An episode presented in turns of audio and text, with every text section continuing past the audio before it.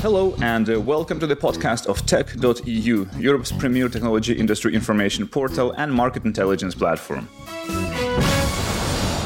This is our episode number 101, released on January 16th, 2019. If you haven't done so yet, subscribe to the podcast on your app of choice, including iTunes, Spotify, or SoundCloud, and do not miss the new episodes coming out at least weekly. Today, we are going to talk about uh, TransferWise opening an office in Brussels, funding rounds for Horizon and N26, the acquisition of Data Artisans by Alibaba Group, and much more. We also have a pre recorded interview uh, with Jeff Lynn the co founder and executive chairman at Seedrs, an equity crowdfunding platform that's been pretty successful in Europe. I am your host, Andrew Daler, a tech journalist based in Amsterdam, joined today by our research head, Natalie Novik,